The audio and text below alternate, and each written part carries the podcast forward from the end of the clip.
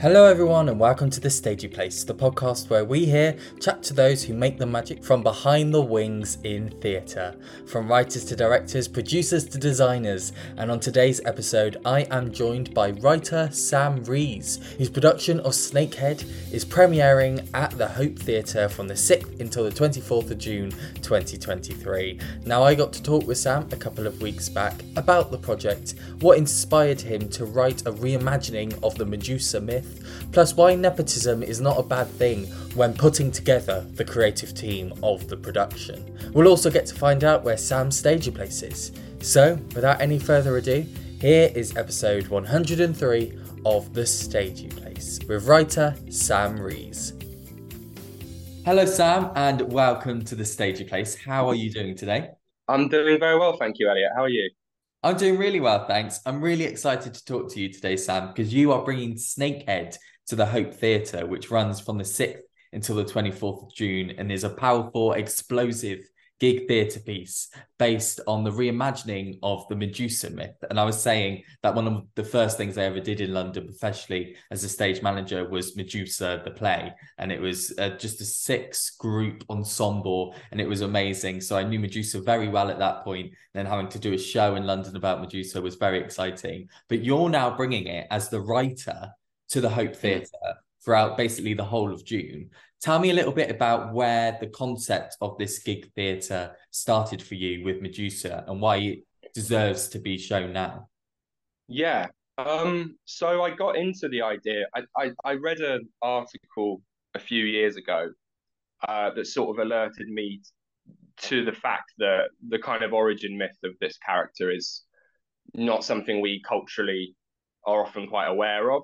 Um, yeah. It certainly wasn't something I was aware of and as a kind of sort of potted version of that, you know, it's essentially the story of a mortal woman and the god Poseidon in kind of Greek mythology falls in love with her or kind of becomes obsessed with her, uh, depending on the version. And um, there's some sort of sexual encounter between the two of them in the goddess Athena's temple. And in some versions of this myth, it's consensual. In some versions, it's not. Um, but either way, what they kind of all concur on is that Medusa herself is blamed fully for this, and that the goddess Athena sees it as a huge kind of insult to her sacred um, temple and turns her into a gorgon. And I was just a bit sort of surprised, really, and and and sort of it really changed my thinking, kind of on two levels, really, because I thought, God, there's a really interesting story there about accountability and blame and power and all those kind of really juicy topics, but at the same time, it felt to me like there was a sort of meta conversation to be had as well about how we mostly only know this character as a as a snaky monster. Yeah. And a woman at that who turns men to stone, right? And you know, that's a psychiatrist's field day if you're looking into sort of the male gaze or patriarchy and all the rest of it. So it felt to me, and that kind of just bubbled away in my head for a while. And I did that classic thing of going, someone should really do a play about that. That would be really cool and exciting. And then eventually kind of went, you know, you know you're a writer, right? You, you're aware you could do that yourself. and and initially there was obviously some slight sort of apprehension about tackling that as a as a man, but I felt that if I kind of explored it knowingly yeah. and and in a way that kind of uh, acknowledged my own position in this kind of legacy uh, then it could perhaps be quite a fruitful kind of exercise. And the gig theatre aspects of it sort of came about. Well, there were several reasons. I, I think, I think we all sometimes need to own the idea a bit more of I did something because I like it or I wanted to do it, and yeah. you know we do sometimes retroactively. I think fit uh, deep justifications as to as to certain things and certain choices onto our work. Um, I think it initially came from the fact that I just wanted to do some gig theatre, really. Um, but then it, but then it, it, it then did gel, and and it became clear to me that actually, you know, it, it, so singing in theatre is such an interesting kind of place, and it's such an interesting component of storytelling, mm. and you can do a lot with it that you can't necessarily achieve through the spoken word, or indeed in a kind of more traditional musical setting where that stuff is a bit more abstracted and a bit more rarefied. The gig theatre premise is that it's happening here and now. you can see those musicians the actors themselves are often performing the music and vice versa so it kind of puts forward some really interesting provocations about liveness i think and storytelling um and yeah that was kind of that was kind of the the sort of multiple strands of of, of uh inspiration for it i guess yeah and so then when you're looking into gig theatre then you're working with max walton on this mm.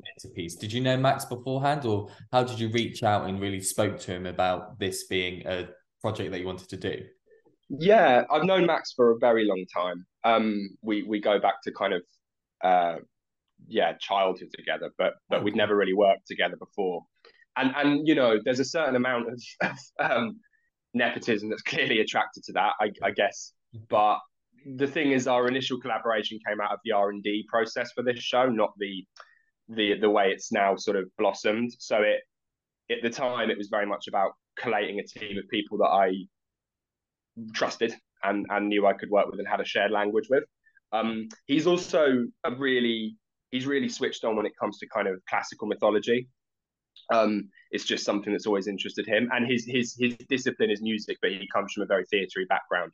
So all those kind of things kind of came together to make me realize that actually it would be silly to kind of worry about oh well you already know this guy. And you know it, it, it, was he was actually the obvious pick. And if he if we'd done a more kind of formal process he still would have been he still would have been the best pick i think. And um yeah it's that's been a really exciting part of the collaboration because i have a huge amount of um connection to music and I, I i respond to it very viscerally but i have no technical knowledge of it whatsoever so developing a common language between the pair of us. So I have to give notes on his music, but I don't have any.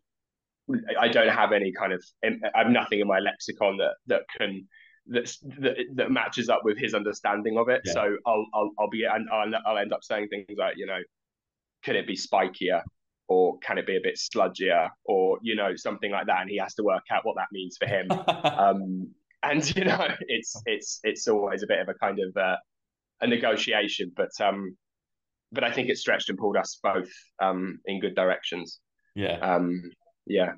Yeah, it sounds like a great collaboration, and we'll talk more about the show Snakehead later on in this interview. But Sam, what I want to do is I just want to pause and talk to you as a creative in the industry, and tell me a little bit about where theatre first came in for you. You know, was it were you you know engrossed by it as a child, or you know did you mm. find it later on in life? You know, where does theatre start for you? I think, uh, generally speaking, it's the kind of classic route um, of kind of youth theatre and, and that sort of structure. Um, I, th- I think going sort of further back than that, I think before theatre was something in my sort of understanding. I, I, I, I, I've been told that I always really liked words. And when I was very little, I really liked kind of commotion in the ocean and rumble in the jungle and kind of those books will mean something to you or not mean something to you depending on your age but these very like rhythmic you know rhyme based children's stories that I, I have been told apparently I sort of learned before I could read just from being told them over and over again and then managed to convince lots of adults that I was a prodigy who could read you know a year before everyone else. And in fact I just already kind of picked it up. Yeah. So I think you know that seems like the kind of and, and there was always a kind of love of language there. Um you know and obviously you know that becomes that that that relationship becomes troubled and you move into more you know um experimental types of theatre that perhaps aren't as language based and all the rest of it but that was kind of that was always there and then i i did just sort of pick up youth theatre yeah. um at quite an early age and was uh lucky enough to be around a regional theatre at the time um the Theatre Royal Bury St Edmunds, which was just at the time, I'm, I mean, I'm sure it's doing brilliantly now as well, but in terms of its creative learning department, was just going through a real golden age where there was a lot of money for them, and the team was quite big, and I think was probably punching above its weight in quite a lot of ways compared yeah. to other sort of theatres of its size and stuff.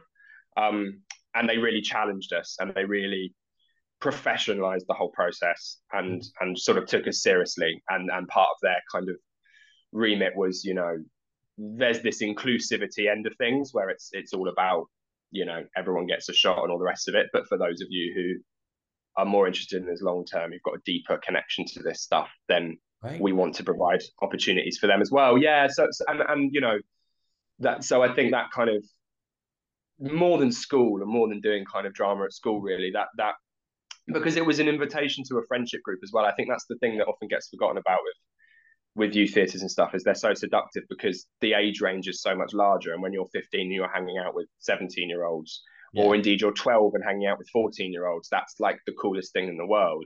And you you get a perspective on the world. I remember people people people in my sixth form who were doing youth theatre and stuff. You know, I, or even in year 11, I remember I remember a sense that we were coming back to school with a slightly broadened understanding, just because we were already talking to people who were that little bit older and you know i don't have any siblings for instance and that sort of that sort of mm-hmm. connection to a different sort of age group at that time in life is really vital i think yeah. um you know yeah so so that you know and then it, that just became a kind of natural a natural progression and then yeah i kind of went into university thinking i wanted to be an actor um and was convinced of that quite stoically until last semester of last year and then sort of went oh no i don't anymore um I'd had a kind of few. I had a few experiences in third year that that really um, opened my eyes. I yeah. I I I went to NSDF, and that was kind of my first experience of seeing theatre making. Yeah, and understanding what that actually was. You know,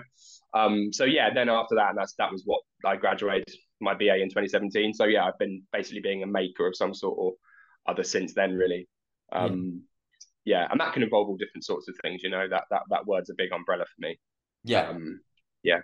And yeah, so obviously, like you say, like obviously words were quite a big thing when you were younger. Like you say, kind of before theatre, when you were reading or you know being told these rhythmic stories. So when you decided in that last semester that you didn't want to be an actor, was was writing like the first thing that you thought maybe maybe this is what I try out now because of the words thing earlier on in your life? Mm. I think I think there's definitely a connection. Yeah, yeah. I, I think at the time, you know, broadly speaking, I agree with the decision that that version of me made. You know, yeah. um, however many years ago, six or whatever. But but you know, there were still some wrong ideas about things, right? At, at that time, I sort of thought theatre making was, oh, what I can do is sort of write myself a really sick play mm. and be in it, and yeah. that's that's what theatre making is, right? And then I get the best of both worlds. And actually, it's obviously it's a lot of, it's a lot deeper than that. Um, but I kind of I suppose it was that, yeah, and and and it was a, and it was a miss. I think at the time I'd thrown myself so much into acting, and I'd gotten quite jaded about it, and. I've I, I, think a lot of I, I, had quite a lot of misapprehensions actually, or, or at least things that I've been uh, my mind's been shifted on since about you know how much power an actor can ever possibly have in a room. Yeah. Um, and when you're when you're somebody who's who's interested in all kind of aspects of of a process, it's hard to kind of switch that off and just and just and just focus on on what you're doing and on on stage. And and you know at the time I sort of thought actors were you know uh, thinking of myself as one at the time I was like oh we're just kind of meat puppets. Like we don't have any kind of control or agency. And I think a lot of the industry still functions like that you know and and happily I'm seeing a lot more rooms where that's not the case. But um but yeah I think I think writing probably was I I, I call myself a maker a lot earlier than I call myself a writer. I think. Yeah. Um, and I think a lot of those first things I was writing because they didn't happen in a traditional, you know, sit at a laptop and drink a load of coffee kind of ways. They were done in rooms with people. They were often like transcribing what people were saying. They were off, you know, it was all that kind of stuff, which is still a huge part of my practice. But at the time, it was kind of, you know, it's it's hard to think of yourself as a writer when when that's how you're doing it. But yeah you know, maybe we need to broaden the definition, I suppose. Yeah. And so now, obviously, as a writer, tell me a little bit about what influences you as a writer. Has mm. anybody influenced you? Have you gone to see plays and then spoken to writers afterwards, asking them about their advice? Like, you know, who inspires you yeah. as a writer? Yeah. Um, it's a good question. I, I guess it kind of comes from all over the shop really. I, am I'm, I'm quite a big believer i think in in um in inspiration outside of your own mm. discipline. Like i you know i could reel off a load of people and they'd be the same sort of names that you'd have heard before you know? Um because there's a reason those you know Simon Stephens there's a reason we all say Simon Stephens right? Yeah. but in terms of a broader kind of thing you know and maybe that's coming from like the making part of me as well like that that kind of cross disciplinary stuff I'm really fascinated in, and and and kind of pulling and tugging at the definition of what a play is and what the structure of a play is. You know, I mean, you know, the, the, there's um there's stuff like Christopher Christopher Brett Bailey with you know this is how we die, where the, yes. the second half of that play is just a huge deafening jam of like post rock noise. Yes. But it's the second half of the play, and and it, and to me it makes perfect sense. But you know, I can also see why people would be very annoyed by that kind of thing. But you know, even in a, in a broader sense, like you know, people like um uh the, the visual artist Jenny Holzer was a yeah. huge kind of influence for a long time as well. Um, and the way she uses text was really in, interesting. Um, you know, there's a lot of poets as well that I think, particularly the kind of spoken words, um, sort of, a you know, 60, 50, 60s American uh, tradition that that were doing really interesting things with text. Um, so it kind of comes from all over the shop, really. And yeah. I, I, think sometimes the, the the broader you are about, you know, I think someone like Kae Tempest is a really interesting example because they're someone who doesn't seem to give two monkeys about the form. Like, you know, they clearly care about the form hugely, but like they worry about those words and then they find a form for them. So sometimes that will be an album, or sometimes it will be a play or a, a novel, or you know, and and or a piece of just spoken word poetry. And and I like that. I like that kind of jumping around and and I think you get you can only get better, can't you, if you're yeah. if you're reaching outside of the the kind of common languages that are used around your form and like finding new ones to talk about. So I'd say that's kind of that, that that's the stuff I try to seek out a bit more actually. Yeah, I saw Christopher Brett Bailey's This Is How We yeah.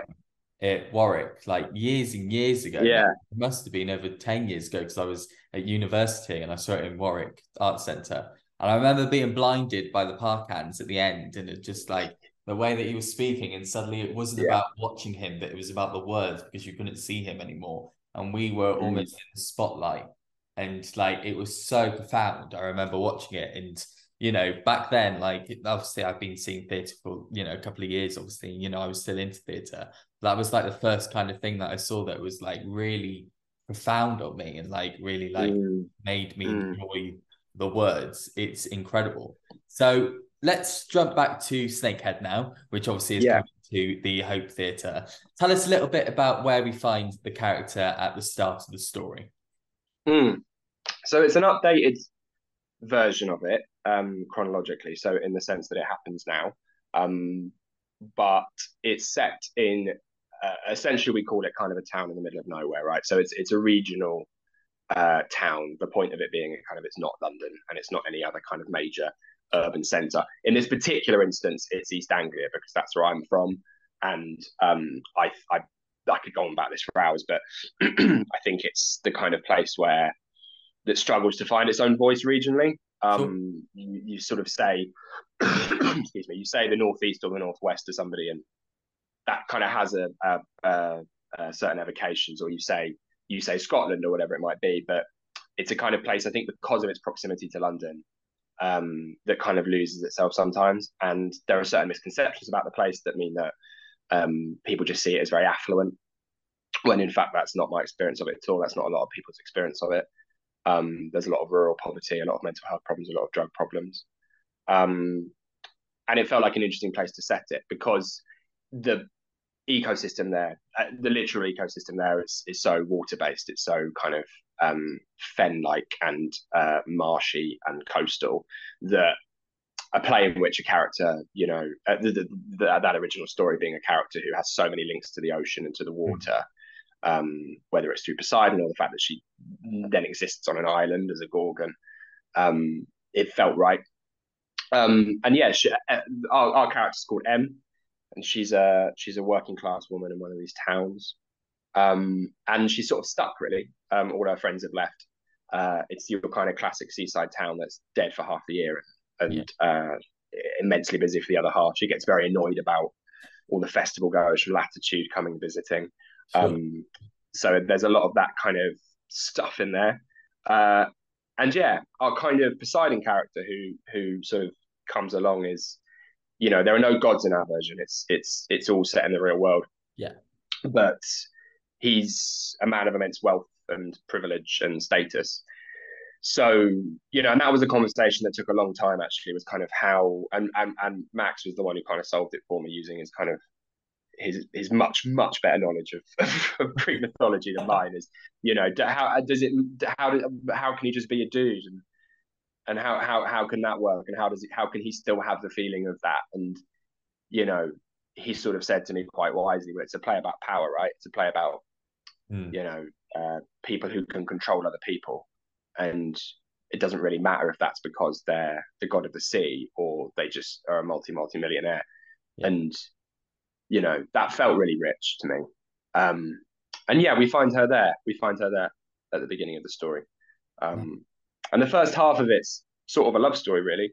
Okay. Um, and then and then you know, then it's not. and uh, and then you know, then all the good Greek stuff happens, I suppose. Yeah, yeah. And so let's talk about audiences coming to watch this production. So if they mm. know the myth of Medusa, like you say, this is very modern, it's very current, you know, it's set in today's world. There's no gods in this version. You know, what would you like them to take away from the show having seen this reimagining of Medusa mm. myth? I think I think there's several things. I mean, I like to think that it you're always trying to hit a sweet spot. I think as a as a as anyone involved in the making of something where you know it can it can have a layer to it and it can it can speak to certain sort of complex themes and say certain things culturally but it should never do that and also bore people or mm um, make them feel silly or stupid or like they don't get something. So I think one of our primary sort of objectives with the play is first and foremost, it's really entertaining. Um, it's really funny, um, if I do say so myself. Um, it's um, the music's amazing. The music's absolutely amazing.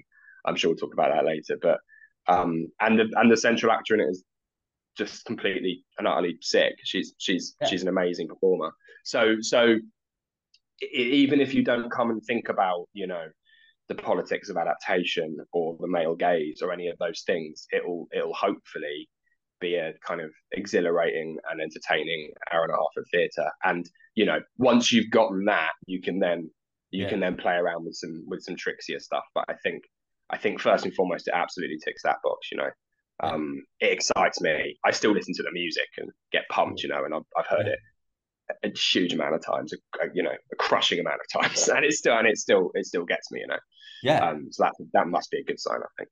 Huge sign, and that is obviously Max's brilliance in in mm. that in that world, in that part of music. So obviously, what we mm. really haven't spoken about, obviously, is that you are starting rehearsals next Monday. So, what is the thing that you're most excited about going into the rehearsal room? Because people might think that as a writer, your job is done. Basically, you know, you'll let the actors mm. do their stuff. Mm. But I guess it could be quite a collaborative process, and maybe there's mm. still mm. points where you think until I hear the actors in the room mm. saying the words, you know, things might change this and that. What are you most excited about for Monday getting into rehearsals?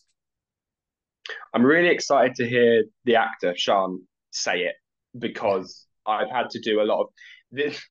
One of the sort of conversations that's been ongoing has, has been the length of the play. So every single redraft I've done, I've had yeah. to do the most awful out loud reading to anybody who will listen to yeah. try and time the thing. And weirdly enough, it doesn't really work in my voice. So I'm, I'm really, really excited to hear her yeah. um, say it. I'm really excited because because actually I've had to do it so many times. I've started to come up with ways of doing stuff because you just naturally do, right? Yeah. And it'll be really interesting to see what her instincts are. It'll be really interesting to see what Sian brings to it. Um, and what her what she you know what she thinks is is important and mm. and that's always the lovely thing i think is when someone shines something back at you and goes, no, but this is surely about that. And you then have to really quickly gather yourself and go, yeah, that's absolutely what I meant to do with, you know, having never thought about that before in your, in your life. So, so that's the wonderful kind of to and fro, I think with, with actors is, is, is them showing you stuff you hadn't seen before. Um, the thing I'm sort of uh, more, not nervous about, but the thing I'm anticipating is we've, um, we had a bit of a, um, a, a, a, farcical issue, one one that you couldn't make up, where our our lovely composer Max has broken his thumb in the most bizarre wow. way possible. Okay, um, involving a kind of fermented bottle of raspberry coulis hitting his hand once the gas escaped. which you know I don't believe in in in a pantheon of gods, but I'm starting to wonder um, if they've got it in for me, um, yeah. or indeed his thumb. But you know, uh, and so we've had to kind of really quickly reconvene and find a new person to perform the music. Sure. Um, but luckily, we found an amazing guy, um, also called Max, which is a bit annoying, but um, he's wonderful. Yeah. Um, so you know, that's another one where you kind of just have to accept something and roll with it, and kind of go, okay, so it's not going to be the way that we thought it would be, but let's just kind of go all guns blazing for a different version of it. And what, what's this new performer going to bring to it? Um, and uh, you know, it, they're all they're all just exciting opportunities, aren't they? To to yeah. to unlock new things, I guess. Yeah, and talk to me a little bit about Sian. Then she's obviously in the lead of mm. this. What was it about Sian that made you or mm. anybody else in the company think that she was brilliant for this role? Yeah, so again, I knew Sian, um, but you know, I was the only one who did, and and I kind of had to. We had the rest of the team in place, and and like any kind of good, excuse me, any good sort of professional um, company, everyone sort of went, "We're not just going to take your word for it," kind of thing. So so you know, I had to sort of conspire with her to kind of go, look, if you want if you want it, you need to kind of do this, this, and this, and yeah. Um, my my attraction to her in the first place was that she's I mean she is just amazing. She's an amazing actor. Um, she's got a sort of layer of it's like she's got a kind of layer of enamel missing, Sian. Do you know what I mean? Like there's just a kind of vulnerability and an openness to her without it ever being weak or kind of you know, oh bless her sort of thing. It, it, it, she she just has an ability to kind of demonstrate emotion in a really authentic way, or let it just show, I guess. But um, she, she she's also somebody who can do softness and hardness, I think. And you know, she's very small and she's you know and, and kind of has a certain sort of ingenue quality to her, but has a real hardness as well. And I and I find that sort of complexity really interesting in her because it's one of those ones where you can sort of start to feel I described it in one of the sort of many things they've made me write about the show recently for the many blogs that are poking us. Um that about how you know she's someone who it feels like you kind of when she acts it's almost like you get a bear hug but then the bear sort of bites you. You know she's kind of right. there's a sort of undercurrent of like dryness or hardness to her that yeah. um is really appealing i think. Um so yeah she's um yeah she's brilliant for it. She's she's brilliant. Yeah. That's fantastic. And obviously you were saying earlier on that you've been listening to these songs in your head. They've been mm. really getting they've been really getting into your head. That's 10 minutes left of this uh, meeting. Uh, they've been really getting into your head. What is the moment in the show, whether or not it's a text, a section, a song, mm. that you're most excited for audiences to, uh, you know, uh, embody when watching the show? Yeah, there's a moment about sort of just over the halfway point um, there's a song called Beach, which came out of a one of the very few things that me and Max wrote just together. Like, sure. you know, most of the time it's a sort of to and fro, and he would give me something, I'd give him notes. I'd maybe give him some lyrics and he would come back with something. And this was one we sort of came up together with in the room. Um, and I think it kind of shows it because it, it I, and, and you know it's all down to him really you know um he, he came up with the kind of vocal line and the melody and the instrumentation and it's just it's just stunning. It's the most sort of uh, it's amongst all this kind of noisy, loud, abrasive music, and the play is basically full of that. But it's a kind of moment of stillness and kind of poignancy that is uh, just breathtaking, I think. And yeah. and you kind of the play sort of goes at full throttle until then, and then it's the first sort of moment we kind of stop and get to process everything that's happened. Right. Um, and I think it's electric. It was when we did it. We did it like we did it for a showing, you know, just just to an invited audience last year, and even in that sort of very scrappy environment, it, it just had something to it.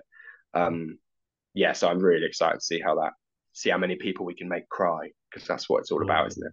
Yeah, that is wonderful. Well, Sam, I've got one final question for you about Snakehead, and it's basically the rest of the team. So, who else yeah. is in this project that you'd like to shout out in this episode? Yeah, so the lovely people at the Hope for a start for making it happen. Phil Bartlett and Ella Dale, um, the AD and deputy AD of the Hope, they were very, very tenacious and they really believed in the project and getting it on. So that you know it wouldn't be happening without them. Full stop. Um, obviously Max Welton, um, our new Max, Max Alexander Taylor, is is a treat as well. Uh, Sian's amazing. We've got an amazing lighting designer as well called uh, Laurel Marks, who's had a meeting with the other day and we're going to do something, you know, we're going to try and beat the pyramid stage at Glastonbury and do something massive wow. with that. So so yeah, that's going to be really really exciting. um, yeah, so it's a great team. It's a great great team. Yeah, fantastic. Well, that is Snakehead, which again is running from the 6th until the 24th of June at the Hope Theatre. So, Sam, I've got two final questions for you, and they're the questions that we always ask every guest that come onto the podcast. So, the first one that I want to ask is advice that you may have for anybody listening to this episode who wants to get into writing theatre or gig theatre, maybe let's go for. So, what advice, Sam, would you have for those listening to this episode? I think, I think, um, I think this probably answers both writing and and sort of making gig theatre or writing for gig theatre really. And and and it's it's one sort of singular thing that that I, th- I think is really really really vital to anyone who wants to be a writer particularly if you're sort of at that early point in your sort of 2021 leaving uni is sort of as quickly as possible shed the trappings of what you think a writer is. Don't don't don't seclude yourself at a desk and uh, put a cardigan on and and do all that rubbish. Just just get out and and talk to people, and don't think because you're a writer you get to sub out of all the important things, all the collaboration, all the conversations. Um, meet other people as soon as you can who will stop you being dry and uh, boring. You know, go talk to a choreographer write something with them. Go talk to a musician wing, wing, nudge, nudge, and write something with them, right? to just get out of your comfort zone repeatedly, because I promise you, whatever you do in that room, in that kind of fraught, collaborative kind of tension and pressure cooker that, that those rooms can be, will be way more interesting to everybody than the thing that you labor over for five years yeah. uh, in your bedroom and don't show anyone until you assume it wins the Bruntwood, and it almost certainly won't. You know, just get out there and start making with people because it's it's it's it's more education than than anything else. I think. Yeah, yeah, that's wonderful piece of advice. Thanks, Sam. And so my final question for you today is the title of this podcast, and that is the stagey place. And what I'd love to know from all of my guests is where their stagey place is. So, Sam, this could be for you the youth theatre that you went to when you were younger, which really gave you this idea of, you know, exploring what you could be within the industry and really giving you that almost adult look into the industry. It can be a theatre that you've gone to see one of your favourite pieces of theatre. It could be a theatre that has produced one of your plays. It could be the Hope Theatre where Snakehead is about to perform. But Sam Rees, for you, whereabouts is your stagey place? Yeah, it's a funny one. I've been thinking about it. You know, it's uh, it's it's it's funny how because of how we all have to make work, how many places we have to just sort of make our stagey place, right? Just like our random living room with our mate or, or a conference centre or something. Um, I think for me it would be the Theatre Bury St Edmunds circa sort of 2012.